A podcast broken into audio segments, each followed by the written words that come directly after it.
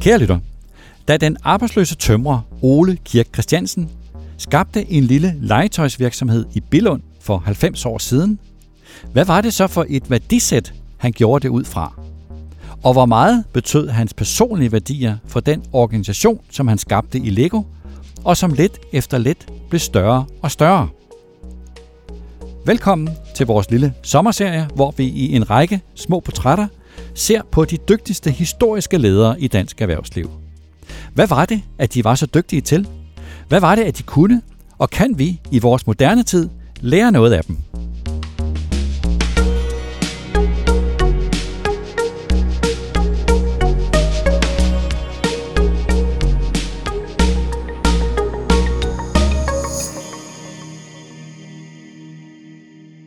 Det var hårde tider i 30'ernes Billund, da tømmeren Ole Kirk Christiansen begyndte at lave legetøj af træ.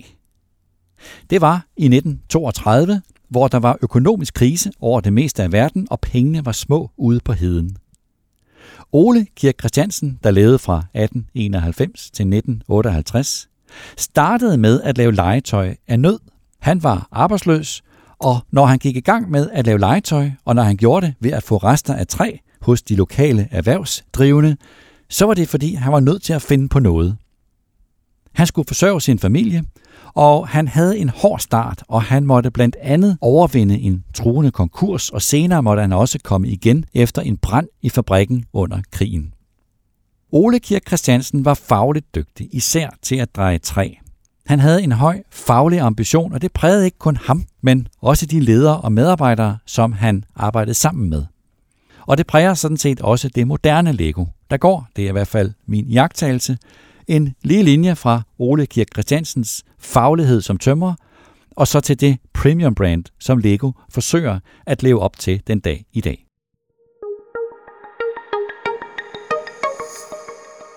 Ole Kirk Christiansens ledelsesmæssige fundament, det var hans personlige værdier og hans evne til at forankre værdierne i sin organisation. Han ledede virksomheden ud fra nogle stærke værdier, og han sikrede sig, at hans ledere og medarbejdere forstod værdierne. Han hentede sin motivation i en kristen tro. Han var intramissionsk, og han var en del af et stærkt kristent miljø i Billund.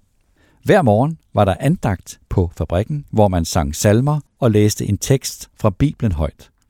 Ingen kunne være i tvivl om ejerlederens værdier.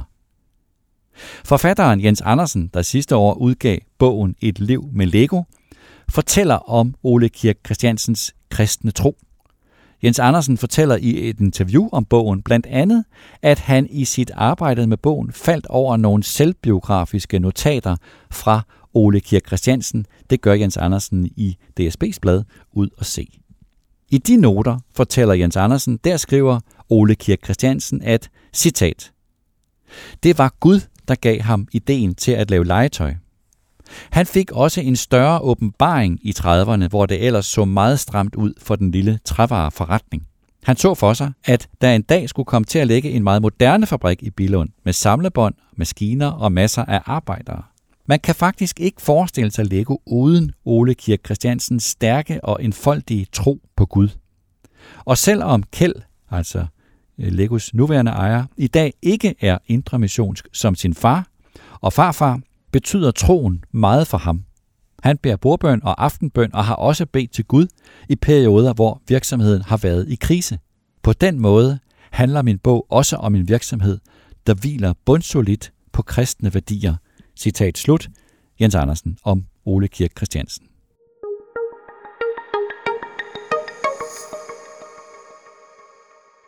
Som sagt, så var Ole Kirk Christiansen optaget af faglighed og derfor også af en høj kvalitet.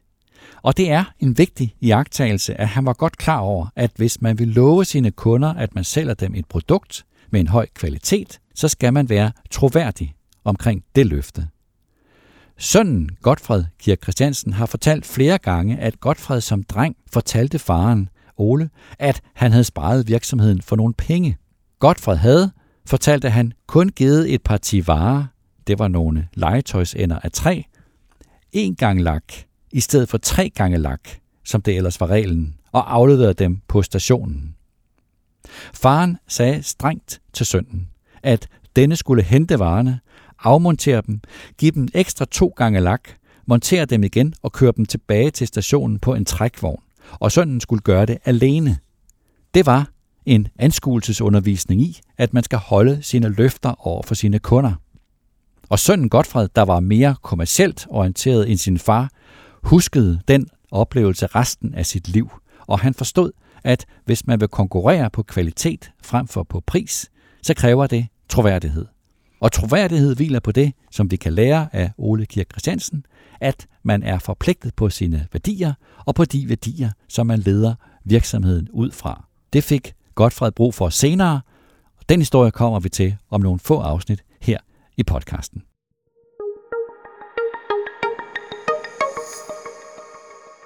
Ole Kirk Christiansen valgte som virksomhedens motto, det bedste er ikke for godt, som et løfte om, at man altid ville stræbe efter en høj kvalitet.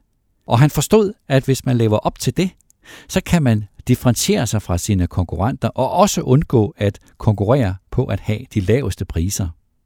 Men det kræver, at man ikke kun er fagligt dygtig, men at man også er troværdig.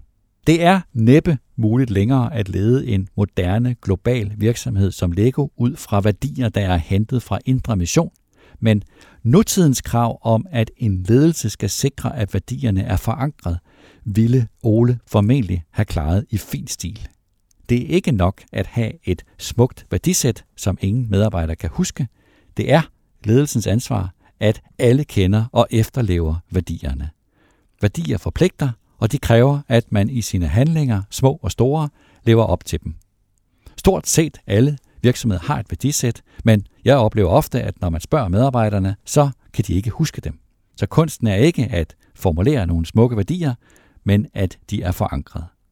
I en moderne tid, der er præget af transparens, og hvor sociale medier afslører en ledelse, der i sine handlinger ikke lever op til sine værdier, ville Ole Kirk Christiansen have forstået det vilkår. Det er umuligt at svare på, jeg ved det godt, men jeg tror det på en eller anden måde. Og som et PS, da Ole Kirk Christiansen havde valgt mottoet, det bedste er ikke for godt, så gik sønnen Godfred ud i værkstedet og fræsede et træskilt med teksten. Og det originale skilt hænger stadig i Lego den dag i dag.